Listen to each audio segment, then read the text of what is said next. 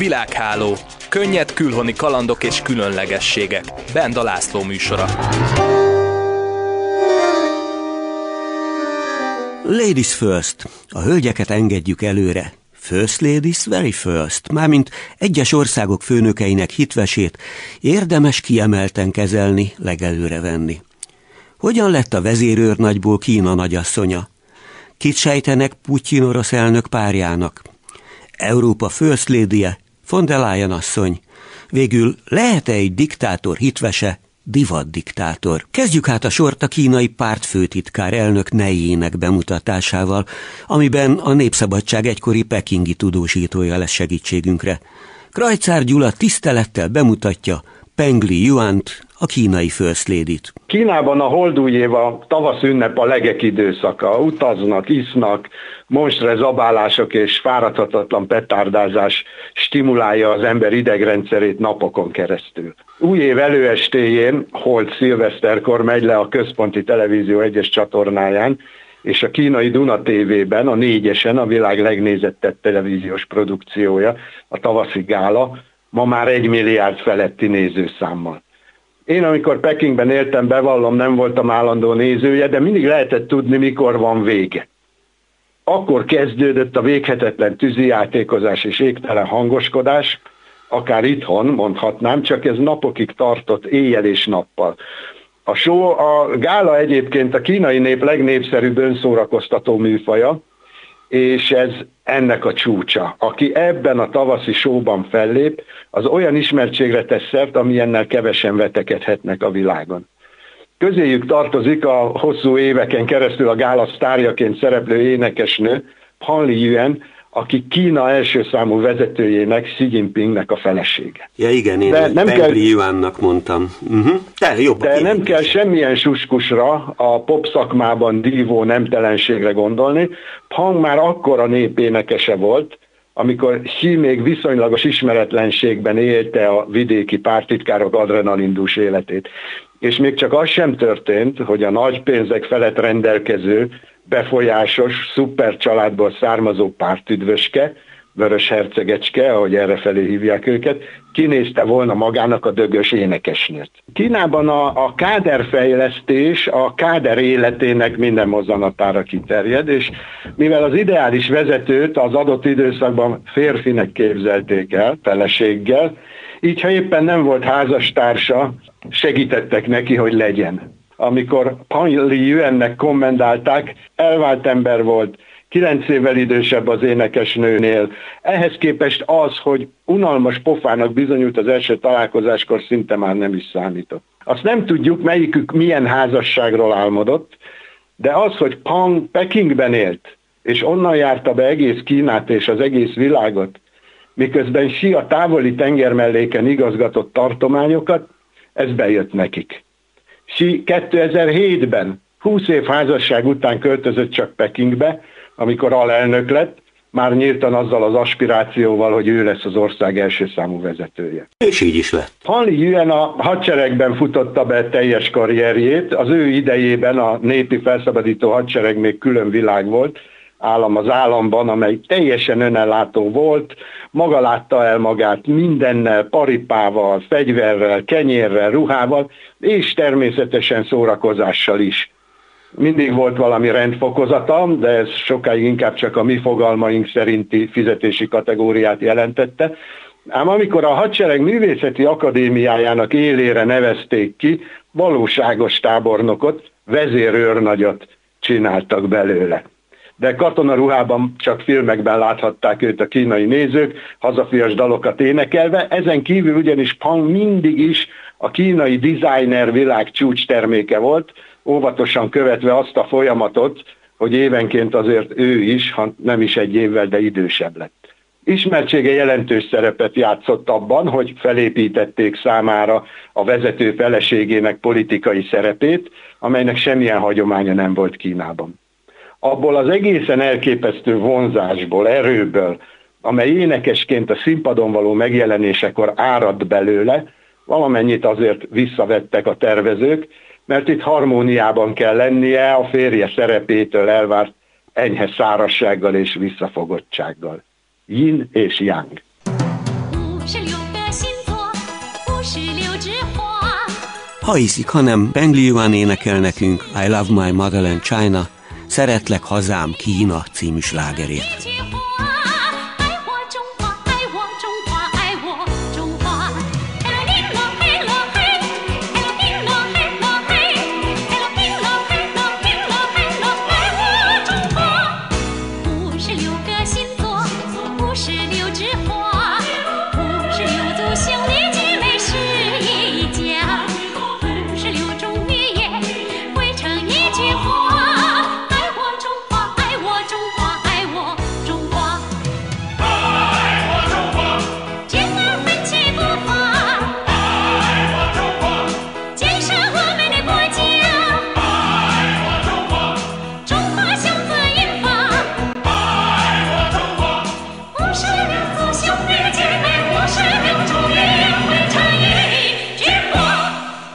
Oroszországnak bezzeg nincs hivatalos first lady -e.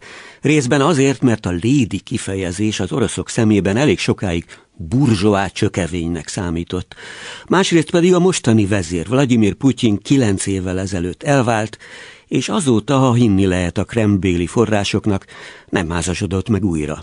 Ezzel együtt többen is állítják, hogy az egykori KGB-s titkos ügynöknek van, vagy legalábbis volt titkos szeretője, akitől két fia is született. A Kreml urának hálószoba titkairól Hardi Mihály lebbenti föl a fájtlat. Egy olimpiai arany és bronzérem, kilenc világbajnoki és 15 Európa bajnoki cím, számtalan ezüst és bronz ritmikus sportgimnasztikában csapatban és egyéni számokban is. Ekkora sikerszéria már magának az orosz elnöknek az érdeklődését is felkelthette. A kitüntetett figyelem pedig oda vezetett, hogy Alina Kabájeva, a ritmikus sportgimnasztika koronázatlan királynője egy újabb egyéni számban jeleskedett, vélhetően a 2000-es évek elejétől kezdve. Egészen az orosz elnök hálószobájáig tornázta fel magát. Hogy pontosan mi és hogyan történt, hogy Kabajeva mikor váltott sportágat és lett az RSG helyett a lepedő akrobatika első számú orosz versenyzője, azt nem tudjuk. Annyi azonban bizonyos, hogy először 2008-ban a Maszkovszki Karespandjen című lap szellőztette meg a Kreml urának hálószoba titkait vesztére. A moszkvai lapot ugyanis egy héttel a leleplező cikk megjelenése után bezárták. De ki is ez a különös, keleties arcvonásokkal megáldott tornásznő, aki el tudta csavarni az orosz elnök fejét? Nos, Alina Maratovna Kabájeva 1983-ban az üzbegisztáni Taskentben látta meg a napvilágot, egy félig meddig orosz család sarjaként. Már nagyon korán kiemelkedő teljesítményt nyújtotta a tornasportban.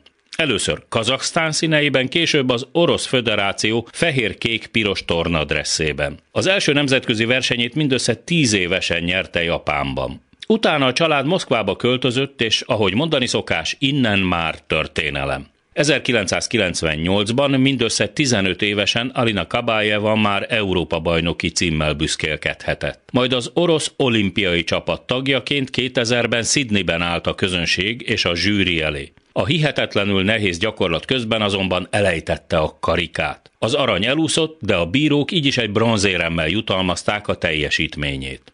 2004-ben Aténban aztán Alina Kabájeva kiköszörülte a csorbát, és egyéniben is olimpiai bajnok lett. Ekkor már feltehetően jól ismerhette az orosz elnököt, akivel először 2001-ben fotózták le paparazzik egy sportverseny lelátóján. Abban akkor még semmi kivetni valót nem látott a világ, hiszen közismert volt Vladimir Putyin jótékony érdeklődése a sport meg a sportolók iránt. Ezzel is építette személyes imidzsét. Arról nem is beszélve, hogy az orosz elnök nyolc danos, feketeöves cselgáncsozó. Mostanában mégis inkább feketeöves tömeggyilkosként apostrofálják, és nem csak Ukrajnában. Kabájeva egészen 2007-ig folytatta sportkarrierjét, de közben már 2005-től Vladimir Putyin pártjának az Egységes Oroszországnak lett a parlamenti képviselője az orosz állami dumában. Nyilván az igen erős politikai hátszél segítette abban is, hogy 2008-tól Alina Kabájeva mindössze 25 évesen lett az orosz nemzeti média csoport elnökasszonya. Így ő felel az Izvesztya kormánypárti napilap kiadásáért, valamint az orosz RT1 az első számú nemzeti tévéadó irányításáért is.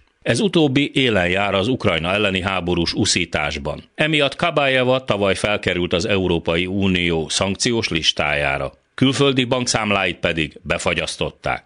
Hírek szerint Kabajeva nem csak fizikailag került túlságosan közel Vladimir Putyinhoz, hanem gazdaságilag, sőt, földrajzilag is. Moszkvában azt suttogják, hogy az egykori tornászbajnok orosz népi stílusban díszített, fából épített saját nyaraló komplexumot kapott Vladimir Putyin nyári palotája közvetlen közelében a Valdajtó partján, félúton Moszkva és Szentpétervár között. Nem csoda, hogy 2014-ben, 31 évnyi házasság után Vladimir Putyin elvált Lyudmila Skrebenyevától, a korábbi orosz First Lady-től. Hivatalos indoklás szerint Putyint annyira leköti az orosz államügyek intézése, hogy egyszerűen alig tölt időt otthon. Nem csoda, ha a házasok elhidegültek egymástól.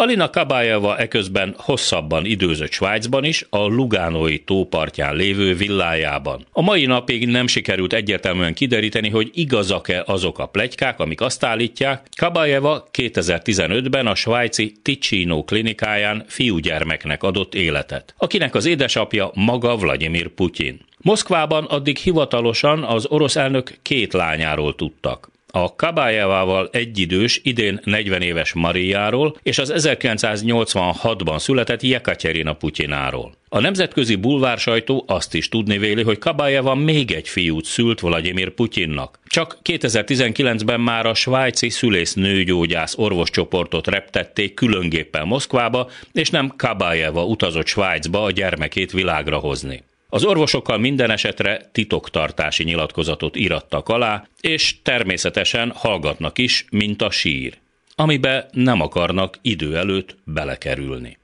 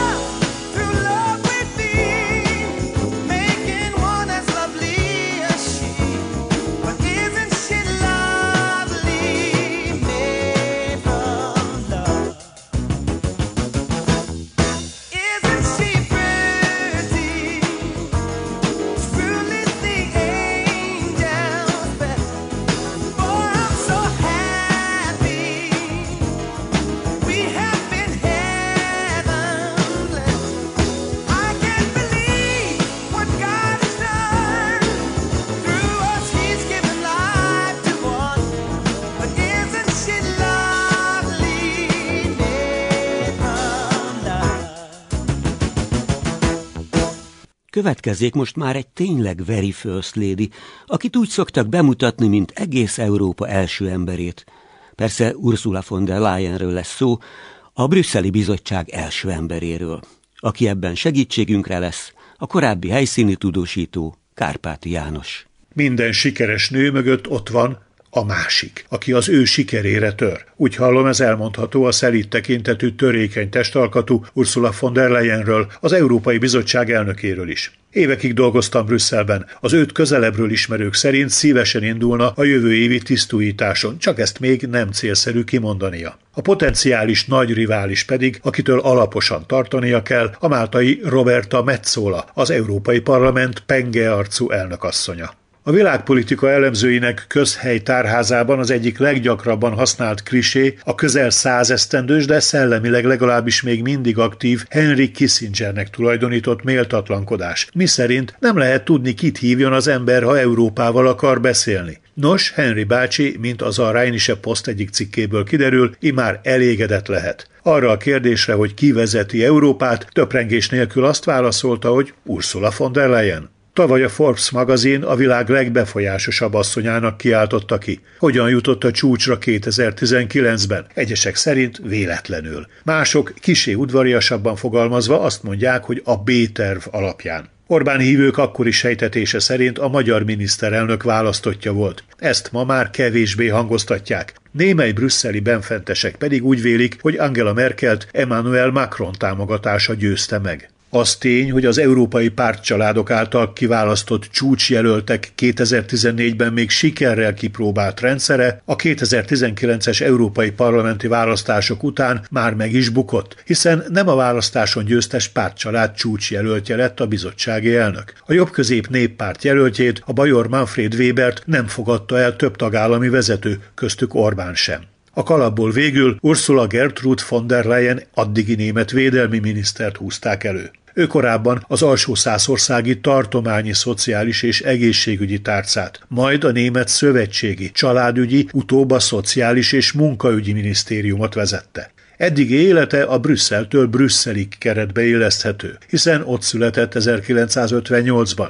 Apja Ernst Albrecht az első európai, akkor még nem uniós, csupán közös piaci tisztviselők egyike volt. Később alsó százország tartományi kormányfője lett. Ursula előbb Németországban, majd Londonban közgazdaságtant tanult, de azt megszakította. A 80-as években Hannoverben átnyergelt az orvosi tanulmányok folytatására, és végül 91-ben szerzett orvos doktori címet. 86-ban ment hozzá a Sejem kereskedő dinasztiából származó Heiko von der Leyen orvos vállalkozóhoz, akit két fiú és öt leánygyermekkel ajándékozott meg. Az 1978-as londoni kitérőnek egyébként az a háttere, hogy miután az apja prominens német politikus volt, a Vörös Hadsereg frakció állítólag tervbe vette Ursula elrablását. A Scotland Yard védelme alatt Rose Ladson álnéven élt egy évig a brit fővárosban. Ursula aztán immár családanyaként a 90-es években háziasszonykodott Kaliforniában, amíg a férje a Stanford Egyetemen dolgozott. Ha a brüsszeli bizottság elnöke egy évvel az európai választások előtt bejelentené, hogy újraindulni kíván, akkor már senki nem tekintené őt valódi elnöknek, sokkal inkább jelöltnek, akinek minden döntése választási megfontoláson alapul. Például az is, hogy miként minősíti majd a magyar kormánytól elvárt reformokat. Roberta Metzola ehhez képest kényelmesebb helyzetben van. Az ő megszólalásainak irányát kijelöli a parlamenti többség.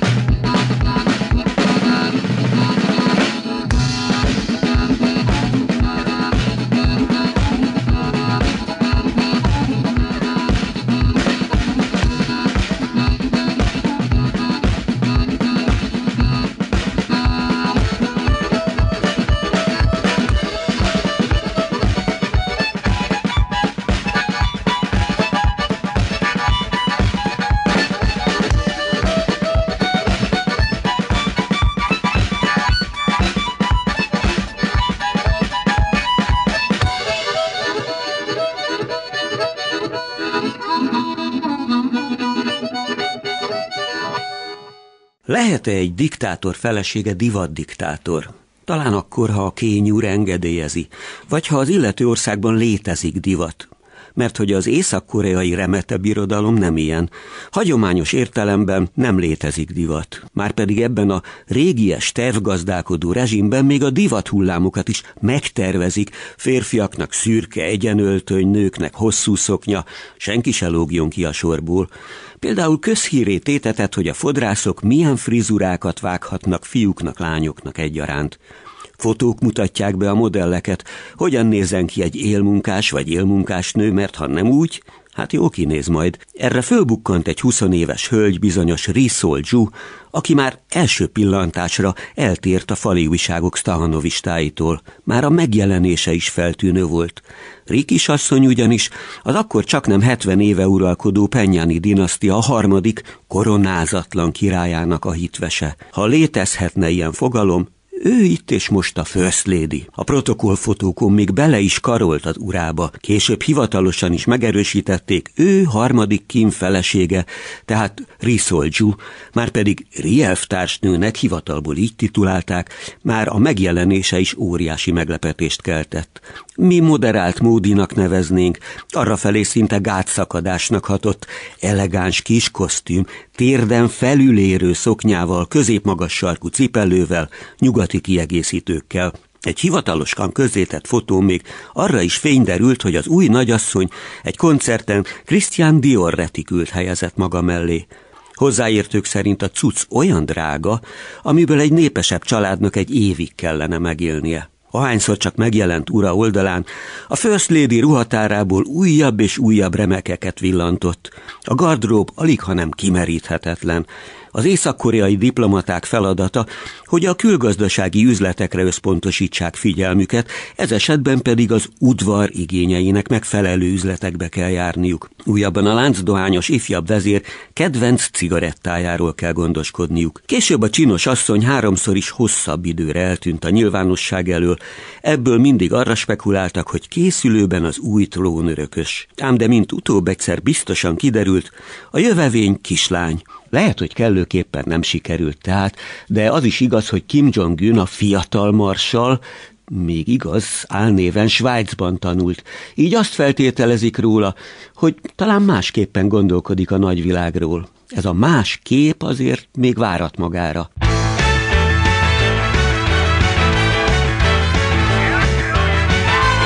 Ennyit mára. Remélem sikerült a kedvükben járnunk, akkor meg jövő héten ugyanekkor ugyanitt. Szerkesztenek velünk, várjuk ötleteiket a világháló kukacklubrádió.hu e-mail címen, segítőimmel, Göcei Zsuzsával, Bodnár Barnával és Kemény Dániellel együtt. Penda Lászlót hallották. She's so amazing.